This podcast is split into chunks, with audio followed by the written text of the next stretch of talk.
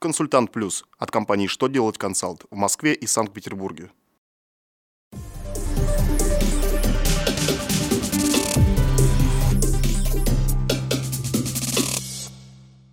Добрый день, дорогие друзья! Для вас работает служба информации телеканала «Что делать ТВ» в студии Дмитрий Золотарев. В этом выпуске вы узнаете, как заполнить единый корректировочный счет-фактуру, кто из индивидуальных предпринимателей сможет рассчитывать на налоговые льготы, какое наказание для водителей хотят отменить. Итак, о самом главном по порядку. Как вы знаете, при изменении стоимости товаров, работ или услуг, указанных в нескольких счетах-фактурах, продавец может выставить единый корректировочный счет-фактуру. Ранее Минфин отмечал, что при заполнении этого документа нельзя суммировать количество товаров из разных партий.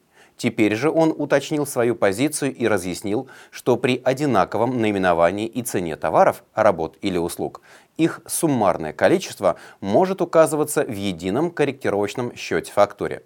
Соответствующее письмо Минфина направлено налоговым органам для руководства в работе.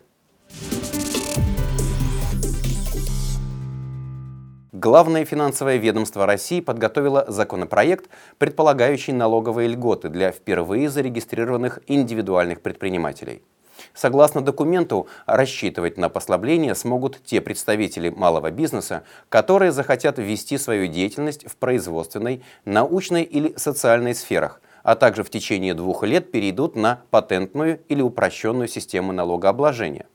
При соблюдении этих условий они смогут рассчитывать на освобождение в течение года или двух от уплаты налогов по ставкам, предусмотренным пунктом 6 статьи 346.18 и статьи 346.20 Налогового кодекса.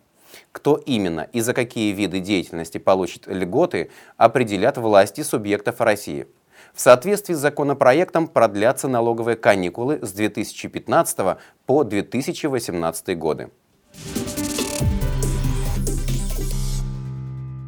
На рассмотрение Госдумы поступил законопроект об отмене нормы административного кодекса, которая предусматривает эвакуацию автомобилей за несоблюдение правил парковки. В пояснительной записке к документу его авторы назвали эвакуацию несоразмерным наказанием за указанное правонарушение и отметили, что на практике ему подвергается лишь незначительное число водителей. Кроме того, по мнению законодателей, улучшению ситуации с парковкой в неположенных местах эвакуация отнюдь не способствует. В начале сентября в Госдуму уже вносился похожий законопроект. В нем предлагалось освободить водителей от расходов на перемещение и хранение автомобилей на штрафстоянках.